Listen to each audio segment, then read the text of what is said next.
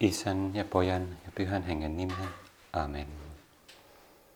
Herrani ja Jumalani, minä uskon lujasti, että sinä olet täällä, että näet minut, että kuulet minua. Palvon sinua syvästi kunnioittain. Pyydän sinulta syntini anteeksi antamista ja armoa tehdä tämä rukoushetki hyödylliseksi. Perisynnytön äitini, pyhä Joosef, isäni ja herrani, suojelusenkelini, rukoilkaa puolestani.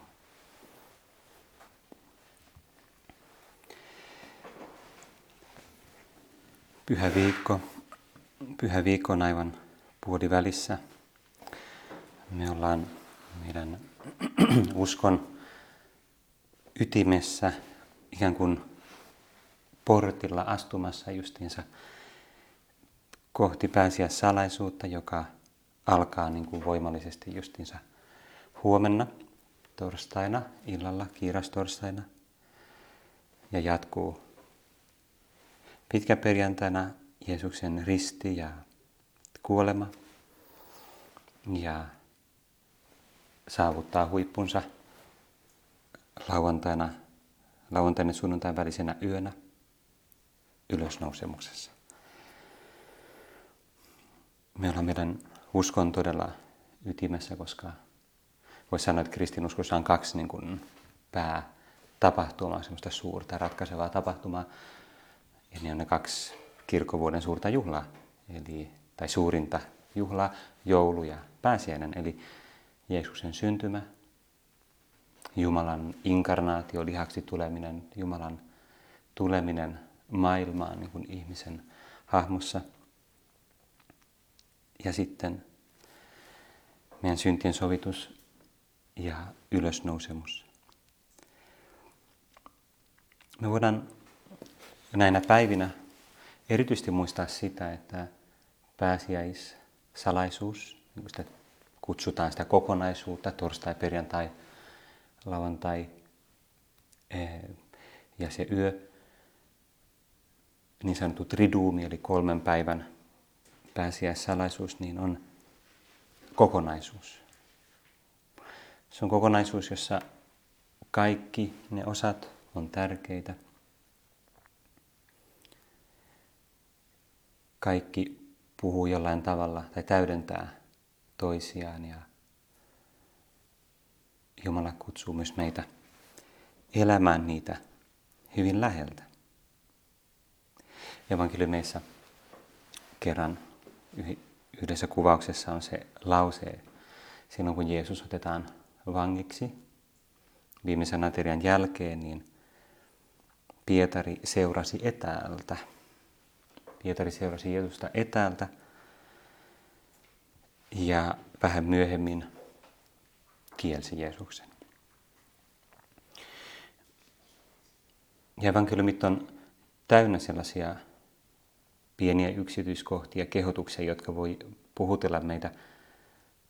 Ja me voidaan nyt meidän rukouksen ottaa siitä tavallaan se vinkki tai se, se nyanssi, sanoa Jeesukselle, että mä en halua seurata sua etäältä. Se ei riitä. Ei riitä seurata Jeesusta etäältä, vaan Herra, mä haluan olla hyvin lähellä. Lähellä sua erityisesti näinä päivinä. Siitä huolimatta, että jollain tavalla niin kuin erilaisista olosuhteista johtuen voi tuntua, että mä oon kaukana susta, mutta mä haluan olla lähellä. Ja se on tärkein, koska mä tiedän, Jeesus, että sun armo ei ole sidottua ja se on ylenpalttista ja se saavuttaa, se pääsee perille kaikkialle. Myös nyt kun tehdään tämmöinen ikään kuin etäretriitti, niin ratkaisevaa ei ole joku internetyhteys. Niin kuin me ei tarvita internetyhteyttä, että Jumala olisi lähellä meitä. Internetyhteys ja kuvat ja sellaiset auttaa meitä rukoilemaan, ne auttaa meitä ehkä suuntaamaan meidän ajatuksia ja keskittymään. Kun oli hauska, joku kertoi hiljattain, se oli juttelemassa puhelimessa jonkun toisen ihmisen kanssa ja, Ja se oli sairaalassa se toinen ihminen ja sillä oli tapa, niin kuin monilla opusten jäsenillä on tapa, en tiedä oliko se toinen opusten jäsen, mutta, mutta tapana tehdä päivittäin, päivittäin semmoinen vierailu Jeesuksen luona pyhässä sakramentissa käymällä jossain kirkossa tai jossain, missä säilytetään pyhän sakramenttia. Kun se oli sairaalassa, niin se ei voinut tehdä sitä ehkä pitkään aikaan. Ja se oli myös maassa, jossa on vielä enemmän näitä liikkumisrajoituksia, niin sitten se kysyi sieltä, että et ootko sä kotona tai siellä opusten keskuksessa, että voitko mennä kappeliin ja laittaa vähän aikaa kuvaa, niin kuin mä että mä voin tehdä vierailun pyhän sakramentin luona.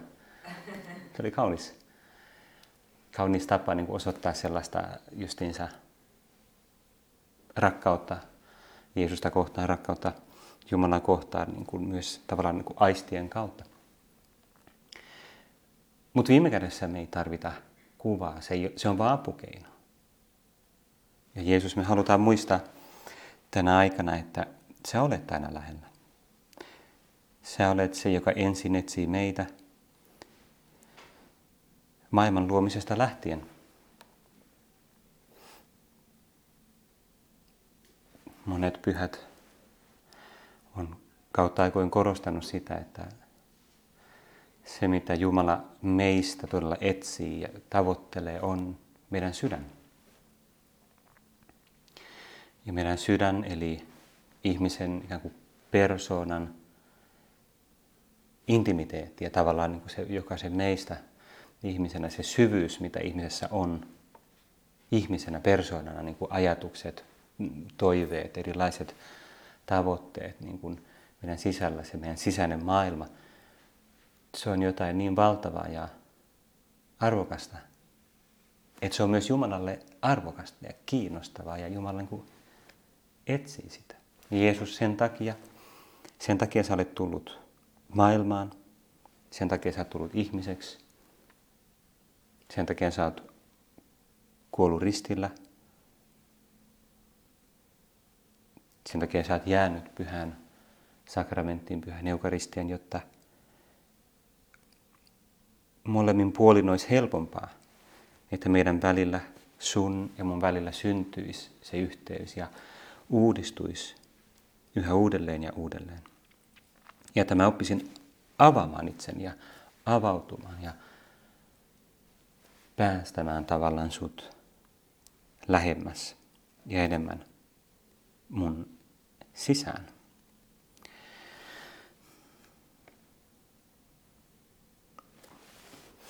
Tätä mietiskelyä varten mulla oli vähän semmoinen runsauden pula suoraan sanottuna liittyen, että mi- mihin voitaisiin keskittyä, koska ajattelin, että me ollaan justiinsa tässä pääsiäisen kynnyksellä ja on niin paljon vaihtoehtoja.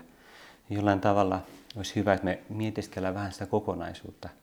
Viimeinen ateria, ristin kuolema, ylösnousemus. Ja samaan aikaan, kun jos me tässä hetki vielä mietitään tätä kokonaisuutta, huomataan se, että se on niin rikas todellisuus. Voidaan vuodessa toiseen miettiä, uudelleen lukea, rukoilla, mietiskellä. Ja aina löydetään uusia ulottuvuuksia, uusia nyansseja, uusia näkökulmia siihen pääsiäisen salaisuuteen, pääsiäisen tapahtumiin. Hiljattain lukenut yhtä semmoista hienoa kirjaa, klassikkoa Jeesuksen elämästä, Life of Christ, Fulton Sheenin. Eh, se on semmoinen, olisiko siinä 6 tai 700 sivua, ja melkein puolet on niin kuin rististä ja ylösnousemuksesta, erityisesti rististä. 200-300 sivua. Se on vaikuttavaa, että, ja, ja, ja voisi paljon enemmän sanoa. Paljon enemmän. Mutta erityisesti me voidaan kiinnittää huomiota tänään Jeesuksen pyhän ihmisyyteen näissä tapahtumissa. Se tulee esiin monella tavalla näissä tapahtumissa ja voidaan muistaa erityisesti sitä Jeesuksen sanaa. Minä olen tie, totuus ja elämä. Joka Jeesus sanoi viimeisellä aterialla. Minä olen tietotuus ja elämä.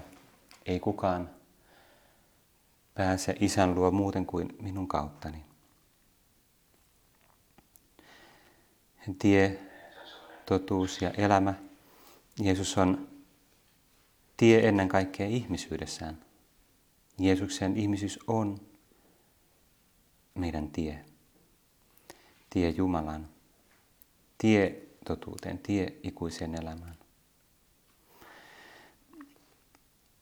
Ja kaikki Jeesuksen elämässä puhuttelee meitä, kertoo jollain tavalla siitä, miten Jumala toimii, miten Jumala reagoi, miten Jumala suhtautuu meihin ja asioihin. Lähtien siitä, miten Jeesus välittää siitä, että hänelle osoitetaan rakkautta. Jos me otetaan Matteuksen evankeliumi ja avataan siitä luvusta 26, siitä alkaa Jeesuksen kuoleman ja ylösnousemuksen kuvaus. Yksi ensimmäisiä tapahtumia on se, kun Jeesus voidetaan Betaniassa, voidellaan Betaniassa. Kun Jeesus oli Betaniassa spitaalia sairastaneen Simonin talossa, tuli hänen luokseen nainen, jolla oli alabasteripullossa hyvin kallista tuoksuöljyä. Johannes kertoi, että tämä oli Betanian Maria, se joka oli toisaalla Luukas kertoo siitä, miten hän niin kuin rukoili Jeesuksen jalkojen juuressa. Hän oli hyvin semmoinen harras, rukoileva nainen. Ja Jeesuksen aterioidessa hän vuodatti öljyn hänen päähänsä. Mutta kun opetuslapset näkivät sen, he sanoivat paheksuen, millaista haaskausta olisihan se voinut myydä hyvän hintan ja antaa rahat köyhille. Jeesus huomasi tämän ja sanoi heille, miksi te pahoitatte naisen mielen? Hän teki minulle hyvän teon. Köyhät teillä on luonne aina, mutta minua teillä ei aina ole. Kun hän voiteli minut, se tapahtui hautaamistani varten. Totisesti kaikkialla maailmassa, missä ikinä evankeliumin sanoma julistetaan, tullaan muistamaan myös tämä nainen ja kertomaan, mitä hän teki.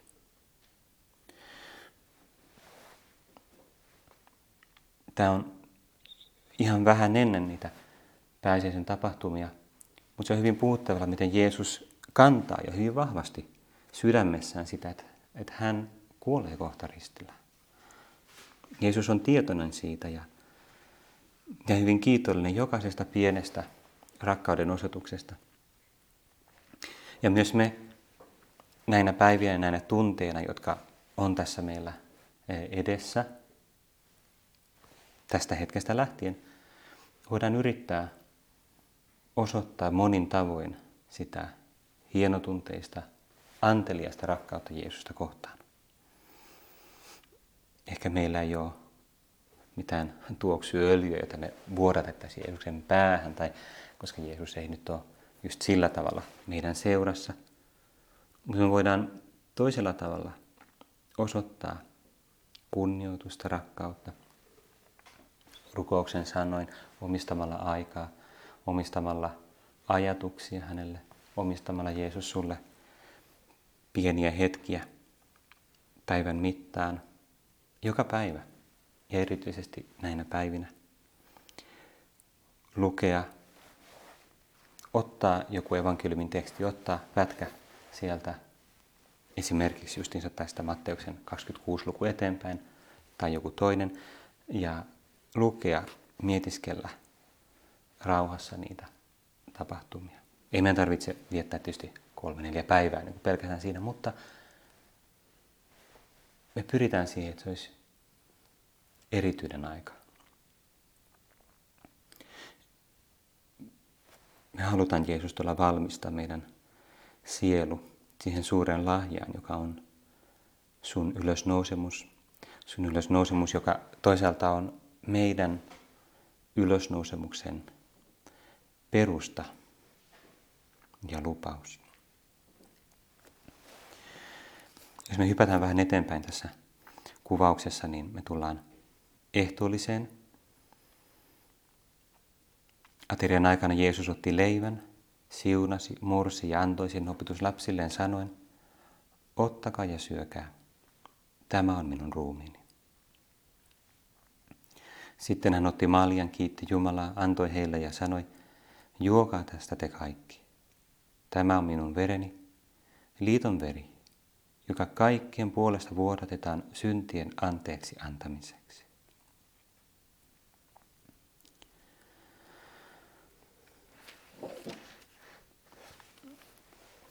Voidaan kuvitella sitä, miten vahvasti Jeesus olisi lausunut nämä sanat silloin 2000 vuotta sitten. Ja voidaan muistaa sitä, että jokaisessa messussa, aina kun käydään messussa, ja tietysti nyt on erityinen aika ja, ja, ja monissa paikoissa on vaikea käydä messussa tai mahdotonta, muuten kuin voi käydä tietysti osallistua jollain tavalla esimerkiksi niin kuin netin kautta. Mutta voidaan muistaa niin kuin sitä, että jokaisessa messussa on läsnä Jeesus itse pyhässä sakramentissa ja koko pääsiäissalaisuus. Koko pääsiäissalaisuus on läsnä. Viimeinen ateria, ristin kuolema, ylösnousemus. Jeesus, joka on ikään kuin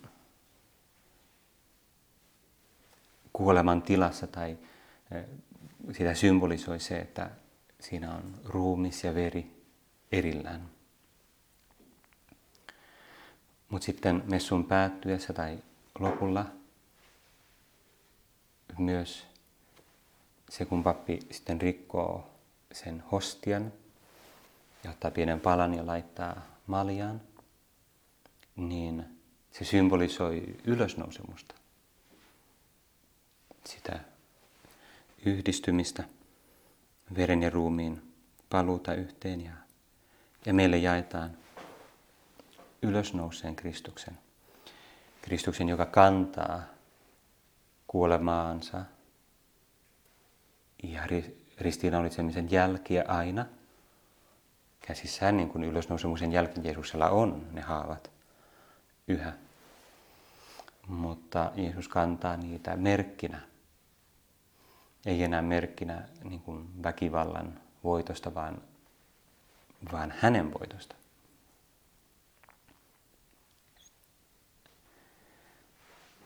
Ja meille jaetaan se uusi elämä, joka on se todellinen, ikuinen elämä, ihan kaikkien elämä.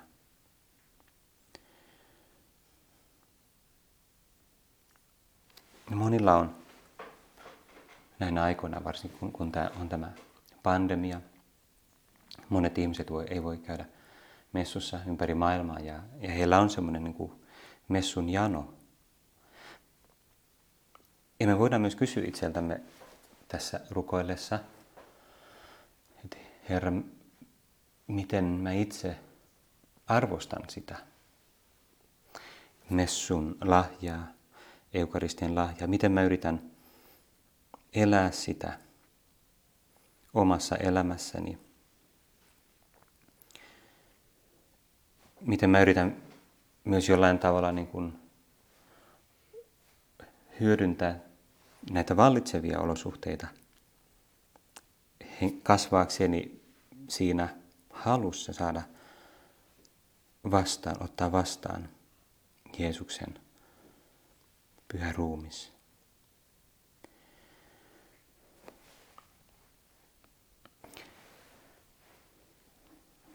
Messu on todella koko pääsiäissalaisuus. Paavi Benediktus puhuu tästä maailman nuorten päivillä vuonna 2005. Hän puhuu erityisesti siinä viimeisestä ateriasta, mutta viittasi siihen kokonaisuuteen, niin kuin viimeinen ateria, risti, ylösnousemus. Ja hän sanoi, että kun Jeesus eh, muuntaa leivän ruumiikseen ja viinin verekseen, hän ennakoi kuolemansa. Mutta samalla, Paavi Benediktus jatkaa, mä niin käännän vapaasti, samalla kun Jeesus ennakoi kuolemansa, niin hän hyväksyy sen. Hän hyväksyy sen sydämensä. Ja hyväksyessään sydämensä, hän muuntaa sen. Hän muuntaa sen merkityksen rakkauden teoksi. Niin, että se mikä ulkopuolelta, eli ristin kuolema, se mikä ulkopuolelta katsottuna on vain väkivaltaa, sisältä käsin muuttuu täydellisen itsensä antamisen teoksi, eli syvimmän rakkauden teoksi.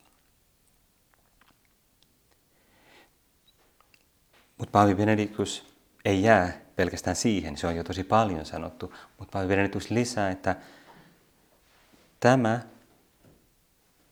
transformaatio, jonka Jeesus tekee viimeisellä aterialla,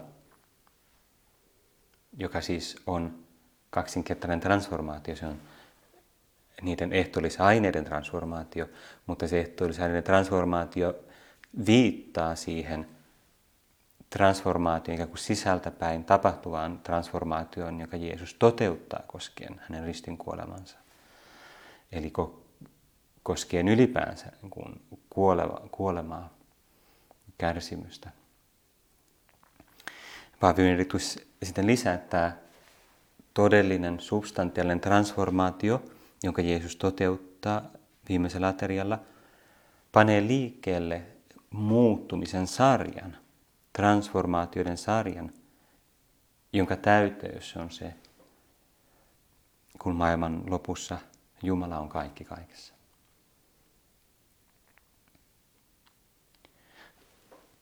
Ehkä jollekin tulee se olla, että oh, nyt meni ihan niin kuin yli hilseen, että aika korkealentoinen ajatus. No se on hyvin paljon benediktiselle omainen ajatus, niin kuin, semmoinen, että hän ottaa jotain teologisia ideoita ja uh, lähtee lentoon. Mulle kävi viime, just viime keväänä luin sitä hänen kuuluisaa kirjaa Johdatus kristinuskoon, joka on, joka on yrittänyt lukea ja sitä voi vain ihmetellä, että miksi se nimi on Johdatus kristinuskoon, koska siis teologian tohtorinakin ainakin siinä toisessa osassa, kun käsiteltiin kristologiaa, monta kertaa oli ihan silleen, että mä en pysy ollenkaan mukana, että niin, se menee ihan yli hilseen, niin spekulatiivista. Mutta saman aikaan vaikuttavaa, koska siinä on just se, että että Paavi Benediktukselle tämmöiset ideat ei ollut vain jotain semmoisia niin jotain sanaleikkiä, vaan se kumpus ja, ja, ja tämä, mitä hän tässä puhuu Paavina, kumpus rukouksesta. Ja siitä, että hän mietti, mietiskeli tietysti tuhansia kertoja, kirjaimellisesti tuhansia ja tuhansia kertoja vietti messua ja mietiskeli sitä, mitä siinä todella tapahtuu.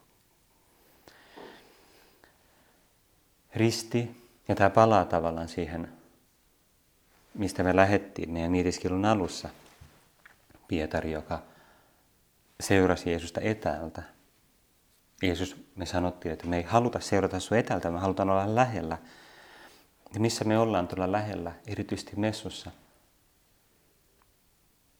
Koska messussa todella se on se kanava, se on se tapahtuma, se on se äm, konteksti, jossa sä tulet todella läsnä olevaksi ja koko se salaisuus.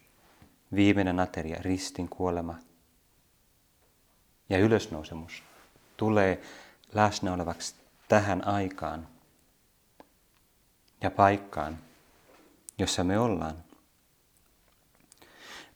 Mutta se tulee läsnä olevaksi, jotta se muuttaisi tätä aikaa. Jotta se muuttaisi tätä paikkaa, niin kuin Paavi sanoi, sisältä päin. Ja kaikki ne tapahtumat, kaikki ne meidän elämän olosuhteet, meidän erilaiset vastoinkäymiset ja kärsimykset ja pettymykset ja meidän omat heikkoudet, kaikki asiat, joita me ikään kuin kannetaan meidän elämässä, meidän tavallisessa elämässä, tänään ja eilen ja huomenna ja kaikenlaiset asiat, niin risti, tai, tai nimenomaan se messu, muuttaa ne. Se on tarkoitus ikään kuin muuttaa ne sisältä päin. Ja mitä enemmän me ymmärretään se ja havahdutaan siihen, että tämä on se Jumalan suunnitelma, sitä enemmän meissä herää se halu kantaa koko meidän elämä messuun, tuoda se, asettaa meidän elämä, meidän persona, meidän työ, kaikki meidän elämän tapahtumat pateenille sinne, sinne astialle, jonka pappi kohottaa messussa just niin ennen eukaristista liturgiaa. Ja me voidaan tehdä niin aina ja joka päivä. Vaikka me ei oltaisi joka päivä fyysisesti läsnä jossain messussa, mutta me silti voidaan tarjota Jumalalle ne ja pyytää, että ne Jumalan armon vaikutuksesta ikään kuin koskettaisi sitä ristiä, ne, ne liittyisi siihen, ne menisi mukaan siihen muuttumiseen, jonka Jumala haluaa toteuttaa.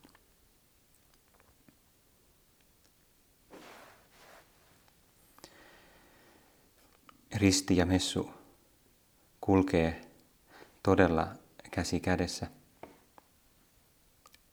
Meidän täytyy kohta lopettaa, mutta mä otan yhden idean vielä tästä. Paavi Benediktus myös, tämä on, tämä on hänen, hänen toisesta, toisesta kirjasta tai saarnasta.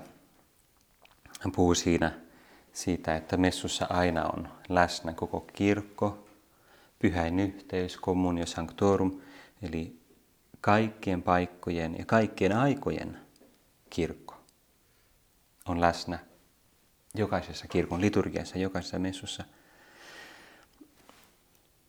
Ja me ollaan läsnä sellaisina ikään kuin matkalaisina. Ja sen takia Paavi Benediktus siinä tekstissä korostaa sitä ideaa, että risti on liturgian ytimessä meitä varten. Risti ei ole pelkästään muisto, vaan se on ikään kuin se muutos, muutoksen tapahtumia paikka. Ja sen takia se on hyvä, että liturgiassa tai kirkossa nyt tämä risti tässä alttarilla on niin peitetty, niin kuin perinteensä tapaan pyhälliviikolla tehdään, mutta että on näkyvä risti. Että meidän huomio keskittyy erityisesti siihen ristiin. Enemmän kuin pappiin. Että nämä on nimenomaan Paavi Benediktin sanoa, että hän niin kuin, tässä hän puhuu siitä, että joissain kirkoissa silloin erityisesti 70-luvulta lähtien tuli vähän se käytäntö, että risti panti niin sivuun, pani kuin pieni risti sinne alttarin reunalle ja sitten keskiössä on pappi.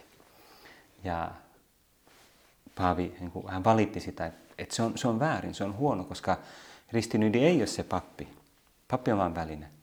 Mutta ydin on Kristus, joka on kuullut ristillä meidän takia.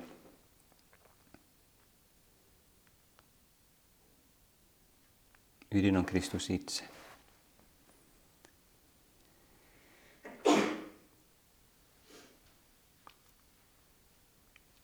Meidän nyt täytyy lopetella meidän mietiskelyä, mutta mä sanon ihan lyhyesti sen idean.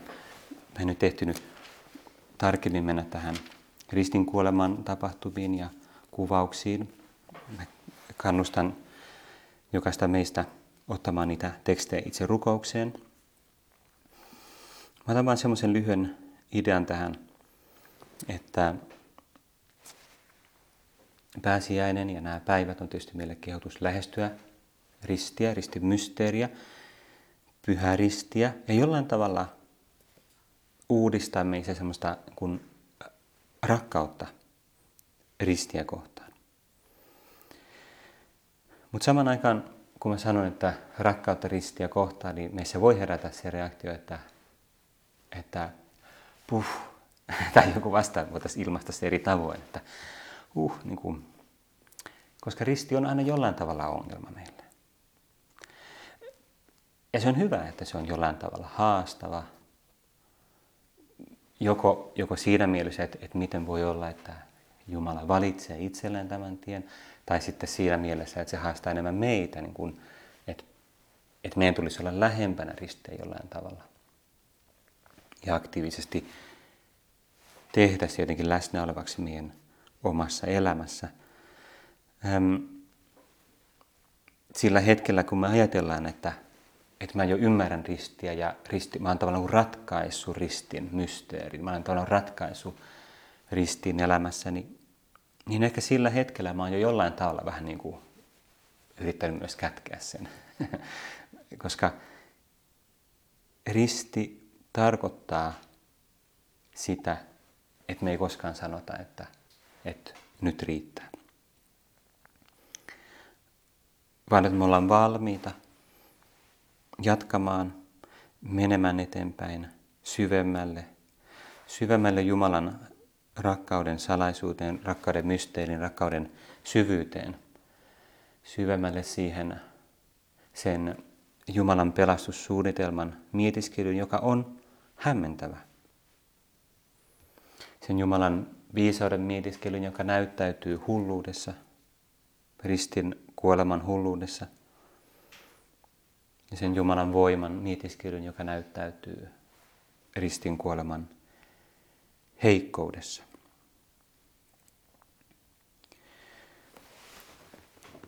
Käännytään vielä Neitsyt Marian puoleen. Maria oli yksi, niitä, yksi niistä, joka ei seurannut Jeesusta etäältä, kaukaa, vaan hyvin läheltä. Joka tuki Jeesusta koko sen ristin tien ajan. Ja joka oli ristin juurella. Ja ehkä jonkinlaisena palkintona tai vähintäänkin merkkinä siitä läheltä seuraamisen hedelmällisyydestä. Maria oli myös ensimmäisen, joka sai nähdä ja kokea Jeesuksen ylösnousemuksen ilon. Kun me päätetään tämä rukoushetki, niin voidaan myös uudistaa meissä se halu. Pysyä hyvin lähellä Mariaa, pysyä hyvin lähellä Jeesuksen äitiä, koska Maria opettaa meille sellaista ikään kuin kätkettyä voimaa, kätkettyä uskollisuutta, sellaista voimaa, hengellistä, henkistä voimaa, joka maailman silmissä on kätkettyä, mutta joka pitää meidät hyvin lähellä Jeesusta ja varmistaa sen, että me pyhitytään, että me ollaan aina hyvin lähellä sitä meidän pelastuksen ja meidän ikuisen elämän ratkaisevia tapahtumia. Kiitän sinua, Jumalani, niistä hyvistä päätöksistä, liikutuksista ja innoituksista, jotka olet mielen johdattanut tämän mietiskelyn aikana. Pyydän apuasi toteuttaakseni ne. Perisynnytän äitini, Pyhä Joosef, isäni ja Herra, suojelusenkelini, rukoilkaa puolestani.